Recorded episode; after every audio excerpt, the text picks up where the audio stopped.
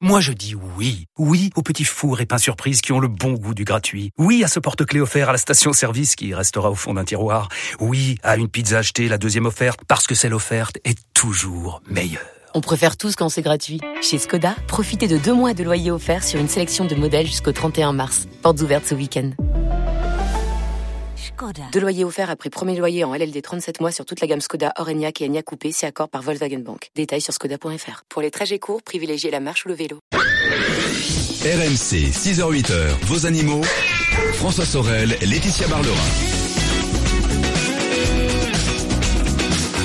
Le week-end des experts, les animaux. Un excellent dimanche avec nous. Je vous rappelle qu'à partir de 8h, vous retrouverez Jean-Luc Moreau à mes côtés. Laetitia, Dernière ligne droite de notre rendez-vous animaux. On a encore une heure à passer ensemble. Ça fait tout drôle parce que c'est la vrai dernière. que voilà, ça fait. C'est la dernière des der, comme on, dit. Il y a pas mal d'émotions dans ce studio, vous pouvez l'imaginer. Hein. Euh, voilà, vous vous rendez compte que pendant 15 ans, je me suis réveillé avec Laetitia Barloin tous les dimanches matins. Et oui, et moi aussi. Et vous aussi. avec vous. Et voilà, donc forcément, ça crée des 15 ans de bonheur. et c'est vrai que voilà, pour cette dernière émission, au lieu d'avoir des invités, on a préféré voilà passer des moments euh, voilà, se, voilà, se remémorer quelques moments quelques sympathiques. moments sympathiques de, de, vos animaux. Alors on a eu des auditeurs qu'on écoutera tout à l'heure, euh, des auditeurs qui nous ont franchement bien fait rigoler parce qu'on a eu beaucoup de fou rire dans ce rendez-vous. Mais on a eu voilà beaucoup de témoignages émouvants, beaucoup bien sûr d'émotions aussi. Euh, voilà, euh, euh, hilarant aussi, c'est vrai. Tout à l'heure nous aurons, on vous, on vous diffusera un petit bout d'une interview exceptionnelle que nous avions réalisée de Brigitte Bardot. C'était en juin 2015. Euh, Luc Jacquet aussi avait été notre invité vous savez, le réalisateur oscarisé de La Marche de l'Empereur. Il était venu, euh, c'était le 12 février dernier. Mais pour débuter, Laetitia, euh, c'est vrai que souvent on évoquait le cinéma et les animaux parce que ben c'était vraiment une thématique euh, qui tombait sous le sens. Il y a eu beaucoup de, de, de films qui ont, qui, qui, ont été dédiés aux animaux. Exactement. En tout cas, qui mettaient en scène les animaux. Voilà. Et c'était le cas de Jean-Jacques Hano aussi. Et oui, Jean-Jacques Hano, réalisateur oscarisé, césarisé.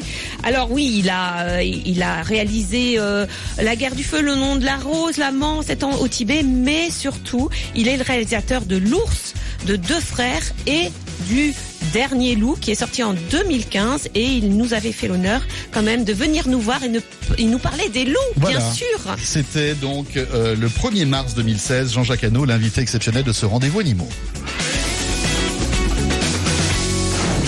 On parlait d'une louve jalouse. Et oui, les louves peuvent être jalouses.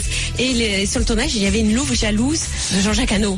Euh, oui, parce que c'est vrai que des fois, c'était un peu exagéré, ces démonstrations amoureuses. Parce que vous euh, étiez très, enfin, très, très lié avec le loup dominant, enfin, qui, qui est le... Oui, Claudie. Claudie. il, me débarbouillait. Alors vraiment, euh, jusqu'à même à la fin, il a réinventé le French kiss, vous savez. Ah c'est pas le baiser hollywoodien. Oui. Non, avec la langue. Oui, mais, c'est long, une langue de loup. C'est très C'est ça. oui.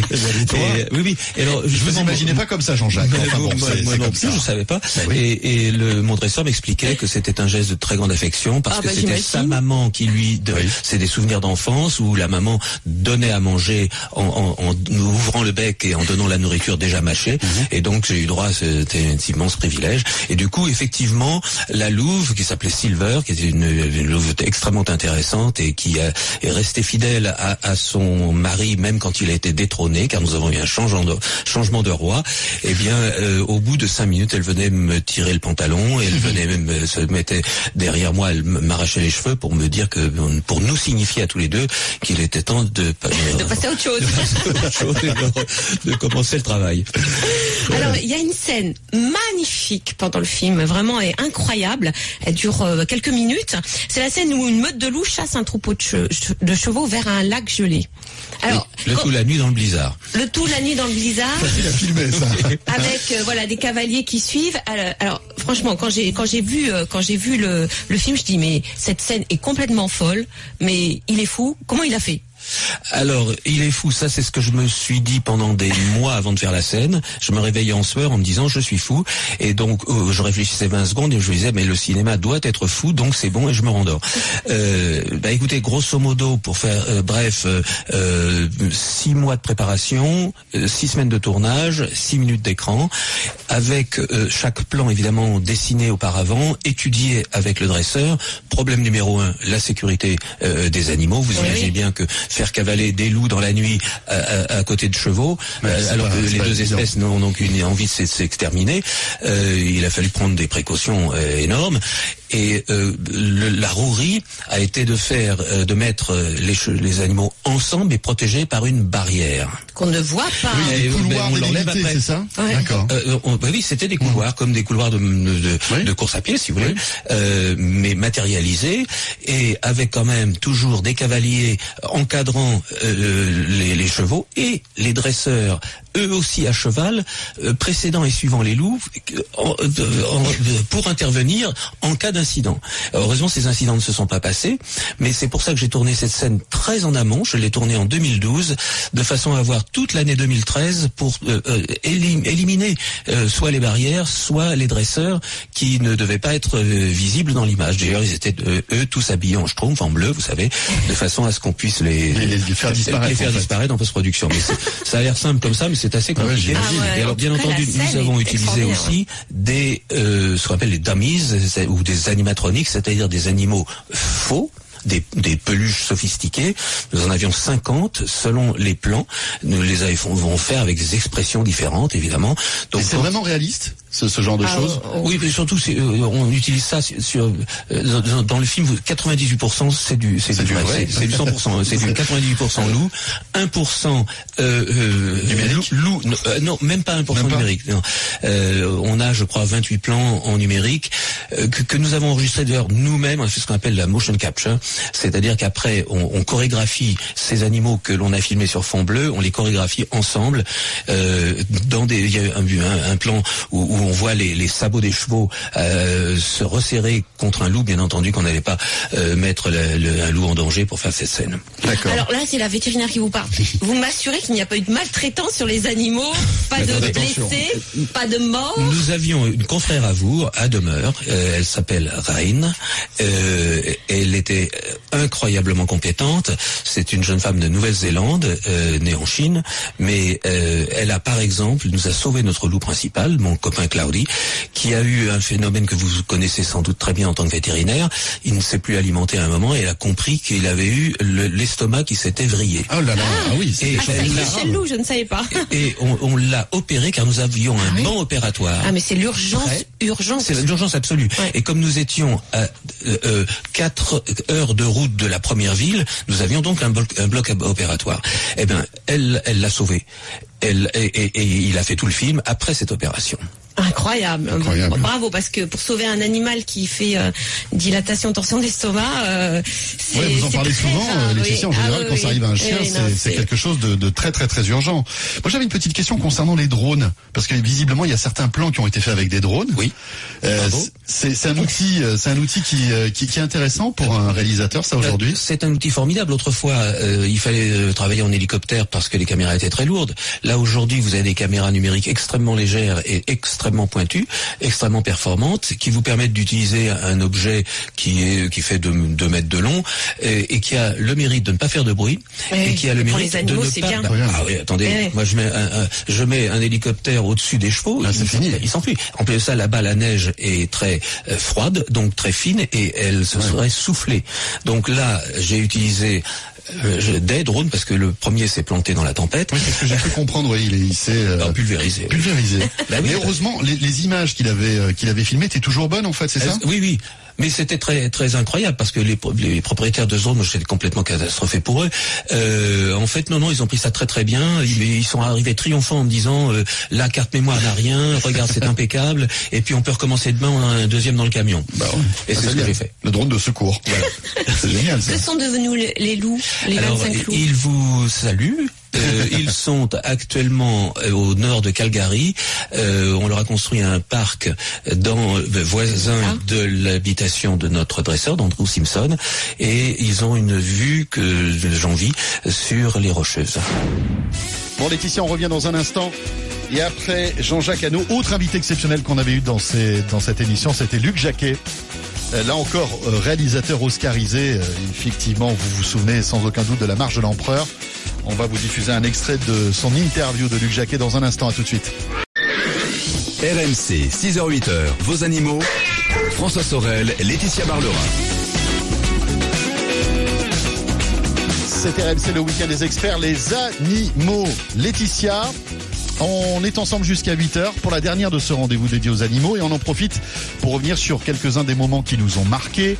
Euh, on a eu, c'est vrai, énormément d'auditeurs qui nous ont touchés, beaucoup de fou rire aussi, beaucoup d'émotions et des invités aussi exceptionnels. Il y a un instant, on vous a rediffusé un petit bout d'une interview de Jean-Jacques Hano.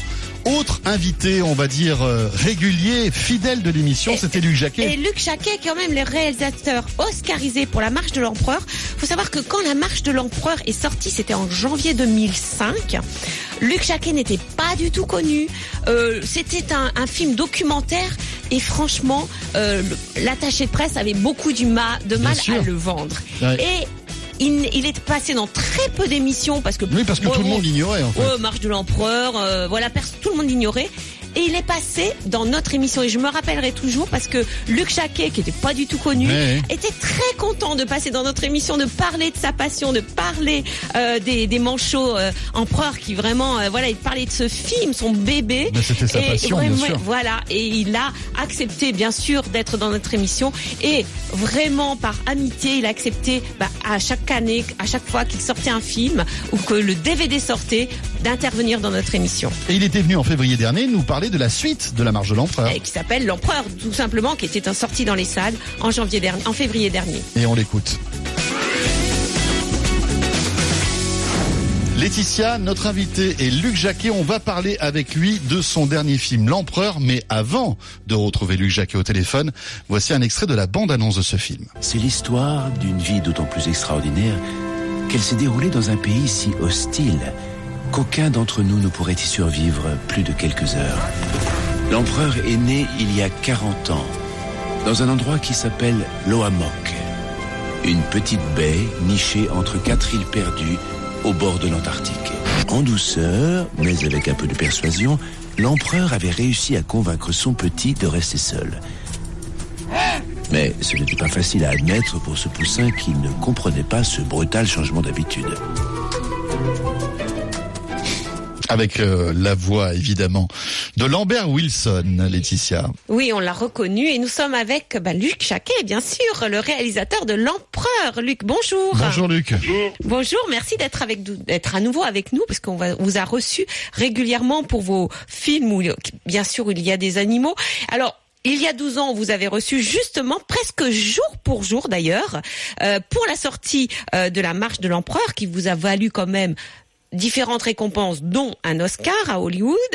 Aujourd'hui sort L'Empereur, qui est une nouvelle fois consacré au manchot empereur. Alors pourquoi un nouveau film sur cet oiseau qui vit en Antarctique, il faut le préciser?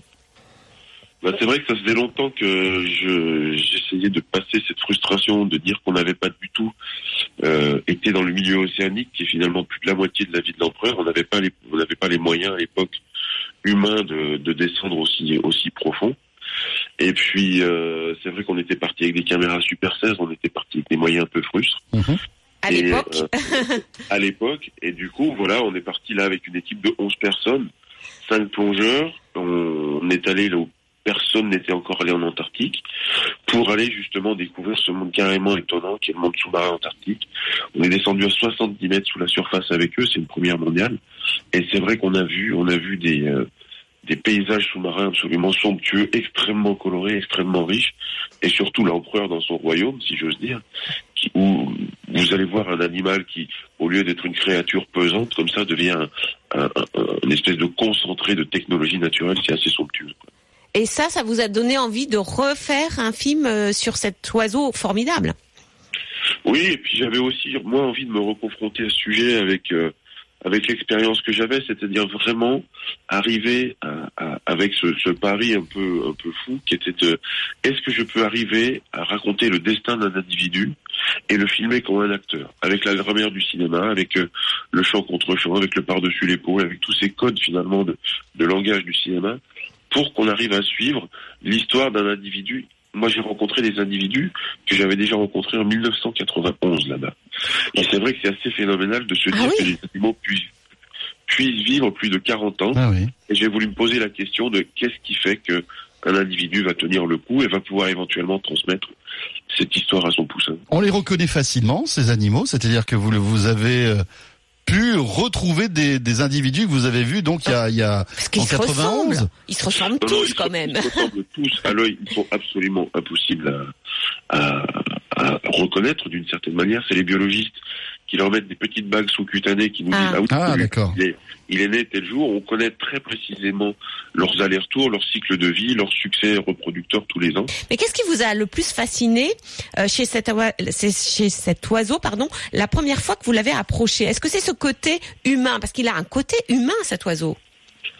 Dans sa démarche, assurément. Euh, dans sa, dans son obstination à vivre là où plus personne ne vit, dans sa façon de de, de, partager les soins parentaux, dans sa tendresse, je ne peux pas appeler ça autrement, dans cette capacité que le, les couples vont passer énormément de temps à, à se rassurer, à danser ensemble, à se synchroniser pour être sur un même pied. C'est vrai que c'est une espèce qui, pour beaucoup de, de ces comportements clés finalement évoque effectivement des, des, choses qui nous parlent à nous en tant que langage finalement.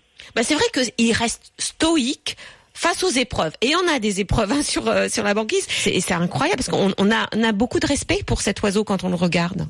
Ouais, je pense que le, mot respect est vraiment le mot qui, qui s'adapte. Vous savez, on, rien que sur la dimension de la plongée, les plongeurs partaient, ils avaient 90 kilos de matériel sur le dos. Il leur fallait 15, il leur fallait 15 heures par jour pour arriver à faire une plongée. Euh, et à côté de ça, on avait les empereurs qui se jetaient à l'eau, tout simplement, qui ressortaient, qui repartaient. Ils ont une espèce d'amplitude comme ça, complètement folle, entre les abysses où ils sont capables d'aller jusqu'à 600 mètres de profondeur, 20 minutes d'apnée, jusqu'à ces marathons incroyables qu'ils sont capables de faire sur la banquise au milieu du Pisa. Non, c'est vrai que le mot respect là, est quelque chose qui s'impose si on compare l'espèce à nos fragilités, à nous d'êtres humains qui ne sommes pas du tout adaptés pour ces climats-là. Alors comment se passe justement un tournage avec les manchots? Il paraît qu'ils sont faciles à approcher, qu'ils n'ont pas peur ah de l'homme. Hein. Ils sont d'accord. Ah vous êtes bien, vous êtes bien renseigné effectivement. Ah, oui non mais je, vous inquiétez pas Luc.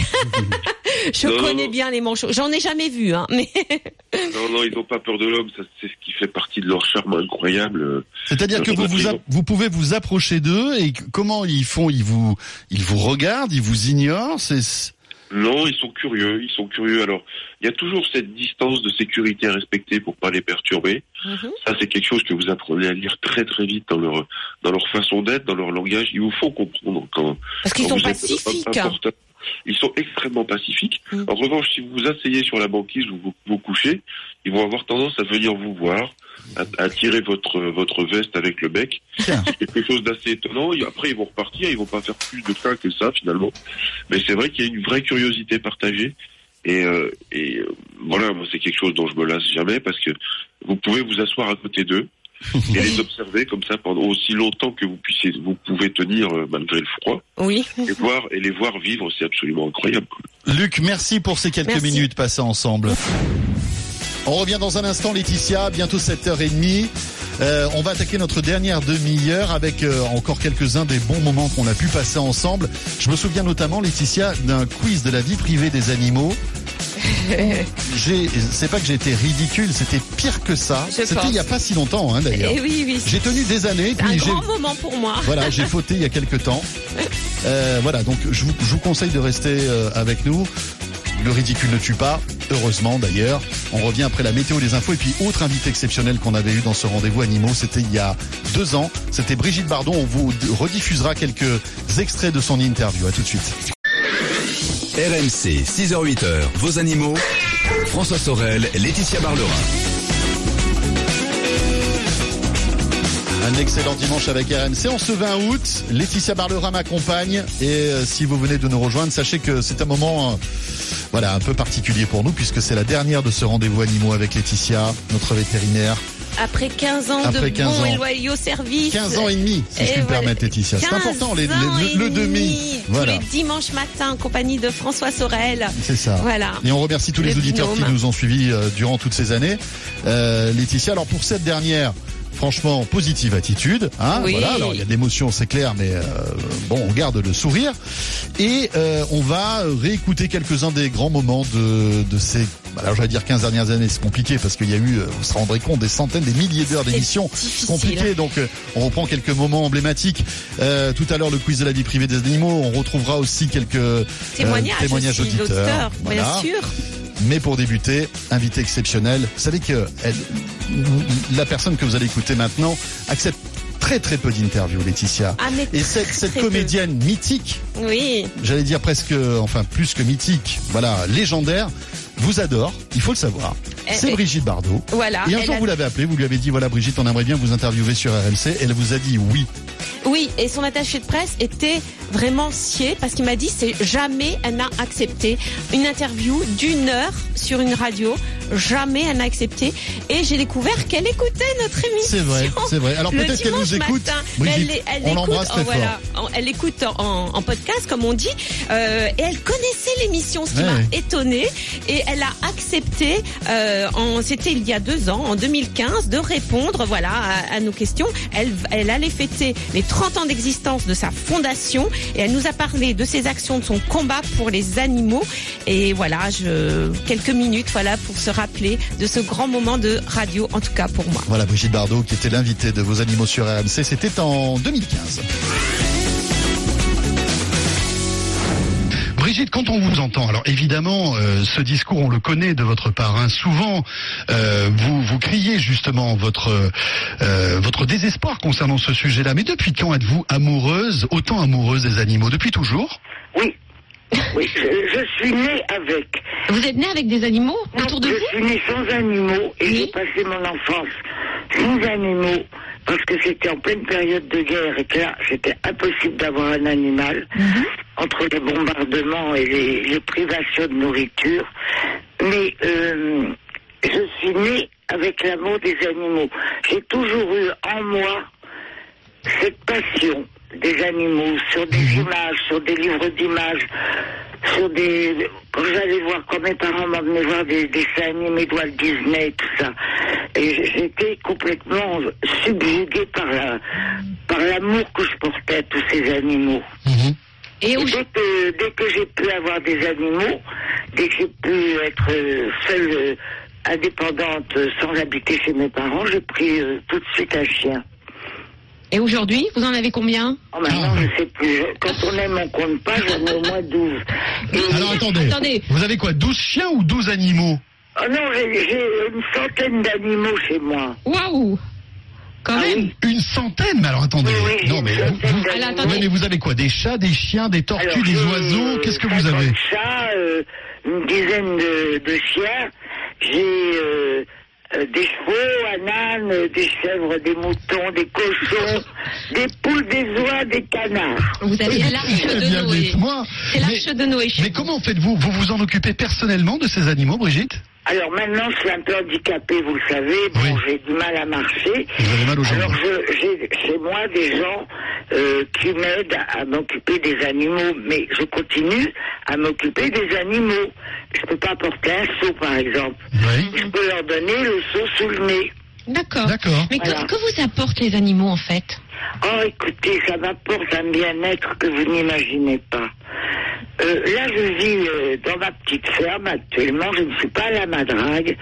Je suis là où j'ai tous mes animaux. Et si vous saviez comme le calme est beau, comme la, la nature est apaisante, et comme la vue de tous ces petits animaux qui sont sauvés, tous des abattoirs, ils ont tous été euh, condamnés à mort et je les ai sauvés vraiment de justesse. Et quand je les vois heureux, heureux, reconnaissants, gentils, euh, ça m'apaise, ça me fait du bien, ça me donne mhm. du courage et ça me, ça me transcende. Alors vous savez, Brigitte, il y a certaines personnes qui ont ce que j'appelle moi un don pour communiquer avec les animaux, pour avoir leur confiance immédiate. Est-ce que vous avez ce don? Ah, évidemment. ah, évidemment, bien sûr que je l'ai. J'ai ce don et les animaux ont le don aussi de, de me faire confiance. Je sais pas, c'est un échange. Un échange de confiance, de d'amour, de, de je sais pas quoi, d'ondes qui se correspondent. C'est très extraordinaire le rapport que j'ai avec les animaux. D'accord. Et vous n'avez pas de phobie animale? Euh, les phobies, c'est quand on n'aime pas. Oui, si par exemple, je sais pas moi, Laetitia n'aime pas les araignées, par exemple. Ah, euh, les araignées, je leur fais pas de mal. Je vous jure, jamais je ne détruirai une toile d'araignée. D'accord. Alors chez moi, de temps en temps, c'est pas très propre. Mais vous savez, quand on dit... Il Quand on est... y, a, y a les serpents, j'aime pas trop. Oui, Ah. c'est vrai que c'est pas terrible le serpent. on Les est d'accord. serpents, je leur ferai pas de mal, mais je, ils me font un peu peur. Voilà, c'était il y a deux ans, Brigitte Bardot, euh, l'invité exceptionnel de ce rendez-vous animaux sur RMC. Bon, Laetitia. Et on l'embrasse bien fort, Voilà, bien on, sûr. on embrasse très fort Brigitte Bardot, qui doit être dans son sud, du côté de Saint-Tropez. Euh, Laetitia, on va maintenant... Alors, vous savez que, bon, évidemment, on forme un duo avec Laetitia, on se taquine beaucoup, on a eu d'énormes fous rires, etc. C'est et puis, vrai.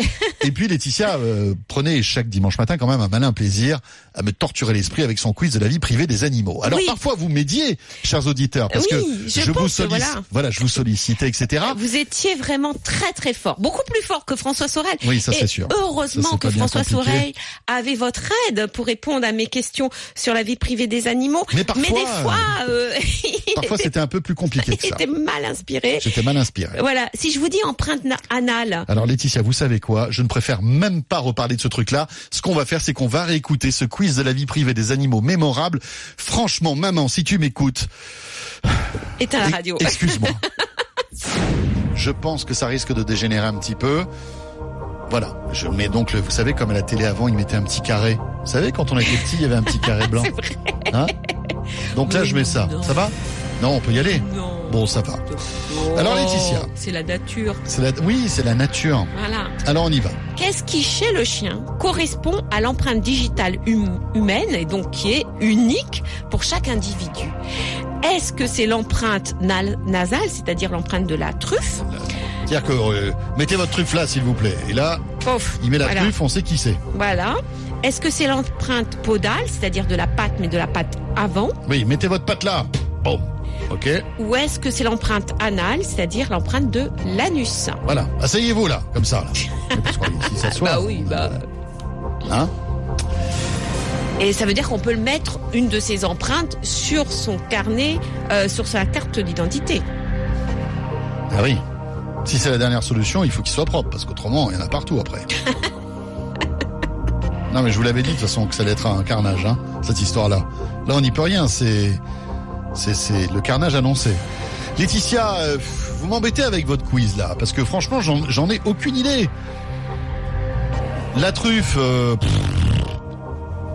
alors, comment on fait avec un un bulldog, il a la truffe tout écrasée, le pauvre, et il va, a pas la même truffe qu'avec un, que, par exemple un berger allemand. Non, mais c'est vrai. Donc j'élimine la truffe. La pâte, la pâte, il peut se l'abîmer, et puis c'est des coussinets. Donc euh, si c'est des coussinets, moi je vois pas, euh, ils doivent tous se ressembler plus ou moins les coussinets. C'est pour ça que malheureusement, les amis, je le dis bien malheureusement, je pense qu'il s'agit du, euh, du, du De l'anus. de l'anus, quoi L'empreinte anale. l'empreinte anale qui est unique chez le chez le chien. Mais si c'est pas ça, je vais être mais ridicule quoi. C'est votre dernier mot. Bah écoutez, qu'est-ce que vous voulez que je vous dise? Je vais vous dire oui, c'est mon dernier mot Jean-Pierre. Ah, ça vous fait rigoler. Hein. J'ai le droit de me moquer. c'est pas c'est pas ça. C'est pas ça. Non, c'est pas ça. Ah, c'est facile de rigoler. Alors, j'avais tout imaginé sauf ça quand même. Alors, c'est pas ça. L'empreinte anale. Je pense que cette, cette chronique restera justement dans hein, Laetitia. Je pense oui. Elle restera dans les annales. Alors, euh, on enchaîne. Il reste la truffe et la pâte. Il reste la truffe et la pâte. Regardez-la, elle est morte de rire. Euh, je sais pas trop. Je vais dire la pâte, allez. Allez, la patte avant. La Euh, avant. bah, c'est pas ça non C'est plus. pas ça, allez Oh là là là là là là Bon, allez, il reste quoi Bah, il, reste la, il reste la truffe. Non mais attendez, là, là, vous nous scotchez, là, Katia.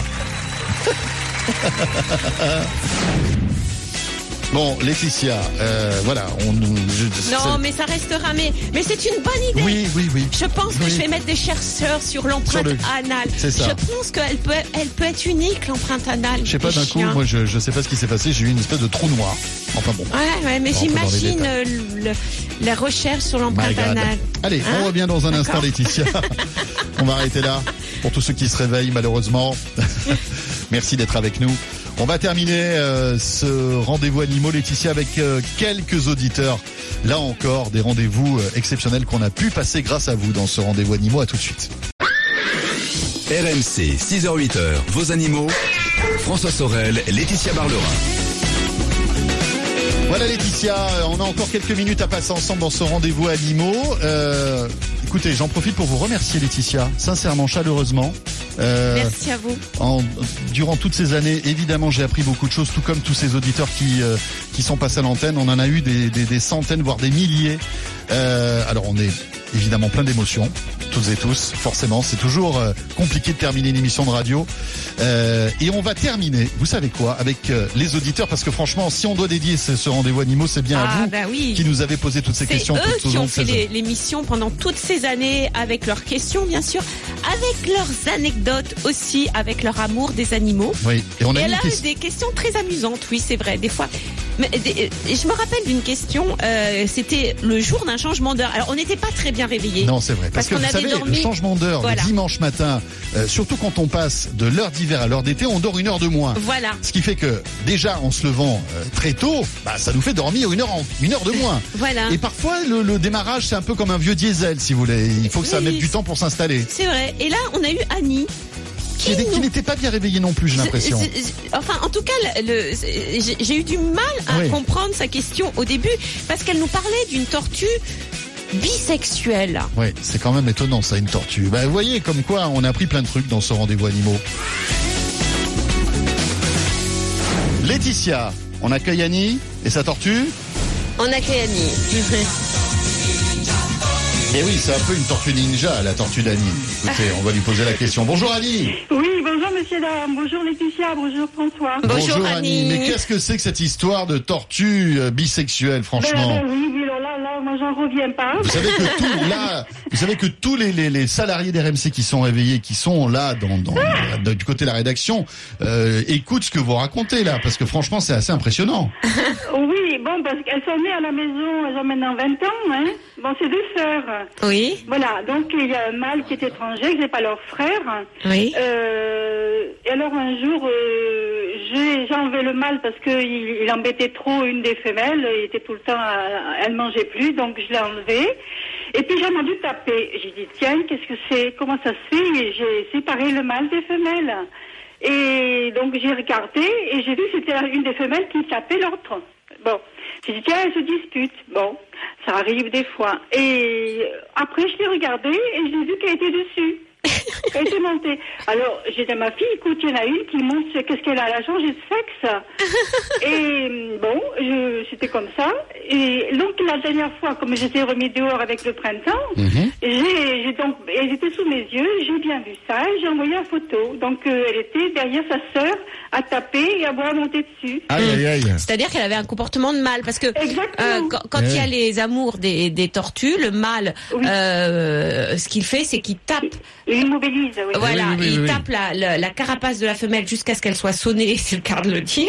Ah il, lui mord aussi les pattes. et puis après, crac, crac. Voilà, il lui mord les pattes. Du coup, la, la femelle est tétanisée et ne bouge pas, et le mâle peut faire sa petite affaire. Voilà.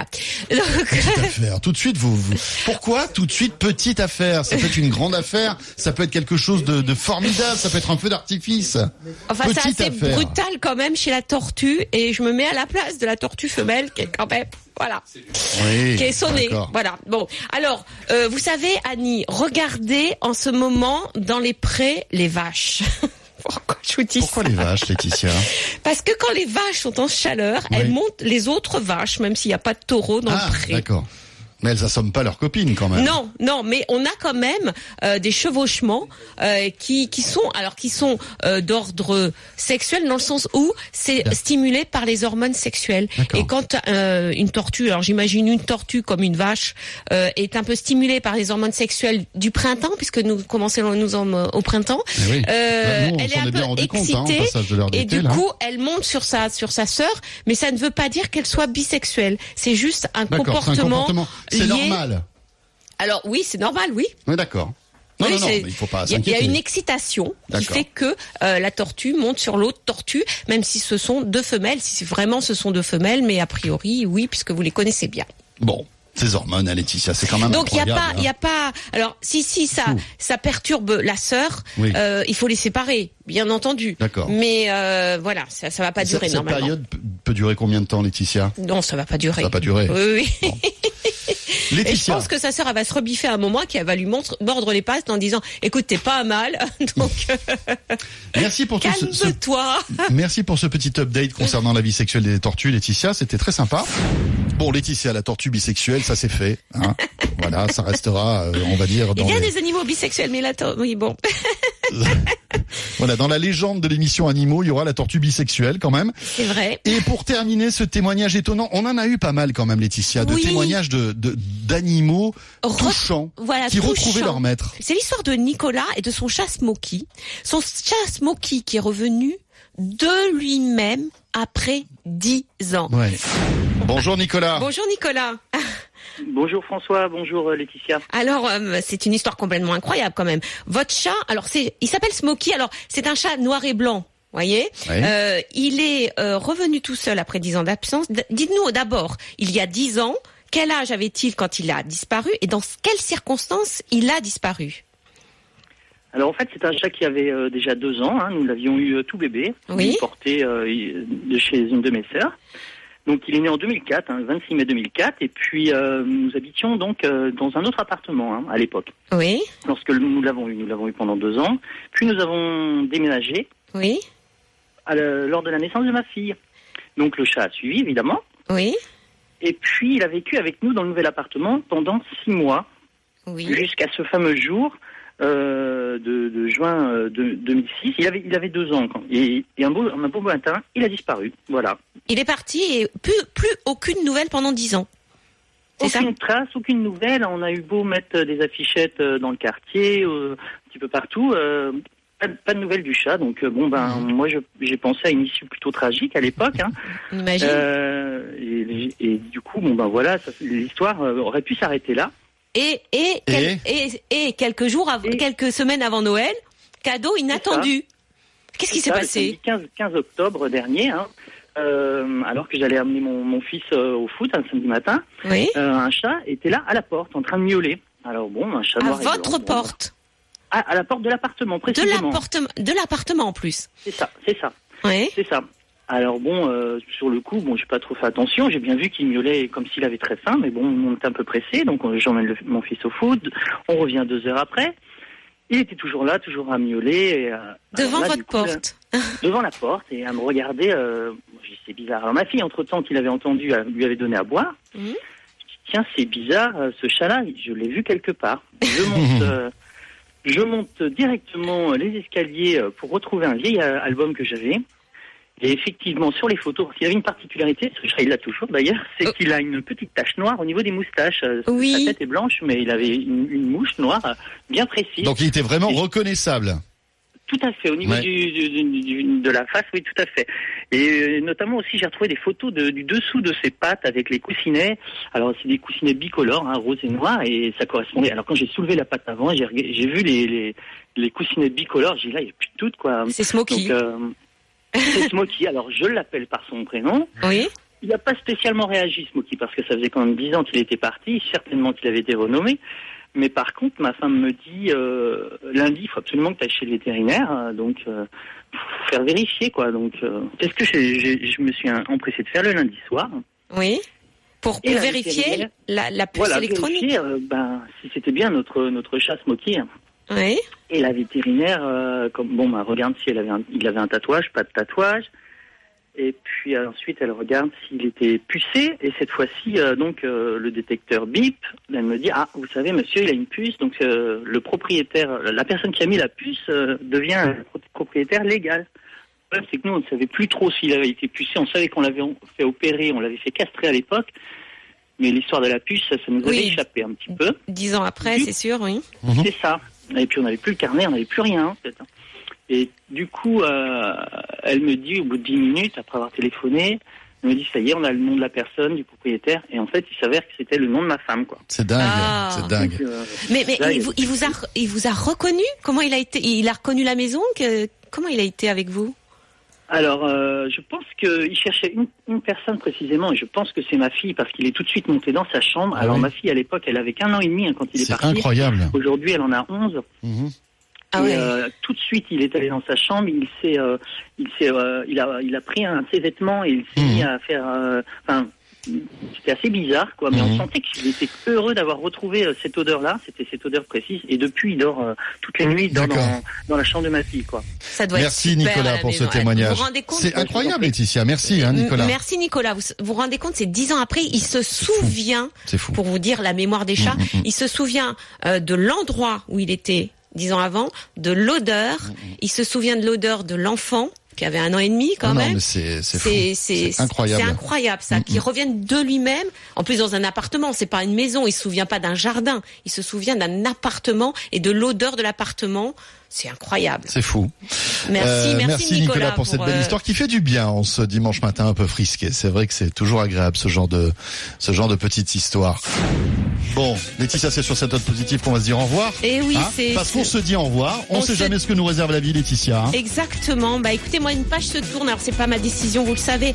C'est comme ça. Euh, je vous dis, je voulais dire qu'il y a 16 ans, Alain Veil, Franck Lanoux, qui était à la tête d'RMC, m'ont donné ma chance. Euh, m'ont fait confiance alors que j'étais quand même une novice en radio. Et surtout, ils ont cru dans la thématique animaux. Et ça, je leur en suis infiniment reconnaissance. Ce sont des années de bonheur, des années de bonheur dominical, certes, mais des rencontres, des rencontres incroyables, passionnantes aussi avec des passionnés d'animaux, euh, de la cause animale aussi, des rires, des fous rires en, en votre présence, Françoise. Qu'est-ce qu'on a rigolé pendant 15 ans. Euh, et, et, merci, merci, merci François. Merci infiniment pour toutes ces années. Merci. Mais Laetitia, merci à vous. merci toute franchement. l'équipe, à Aurélie, Paul, Amina et tous ceux qui ont participé à cette émission. Merci surtout à vous tous qui nous écoutez. Euh, merci pour tout ce que vous faites pour les animaux. Et hum, avant de pleurer vraiment, de mon côté, je vous donne rendez-vous alors euh, Laetitia, moi, ben, vous savez quoi? Prenez parce que là, ça fait le 48e Kleenex que Laetitia utilise depuis euh, depuis ce matin. C'est sûr?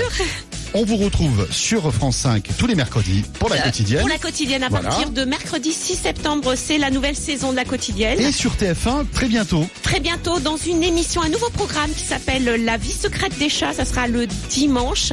Je ne vous en dis pas plus, je ne peux pas vous en dire plus. en tout cas, vous me retrouverez ah, avec des chats. Et bah, bien sûr, vous pouvez me suivre sur ma page Facebook quand même. Euh, Laetitia Barlerin Miss Veto. Et en passant, vous cliquez sur... J'aime.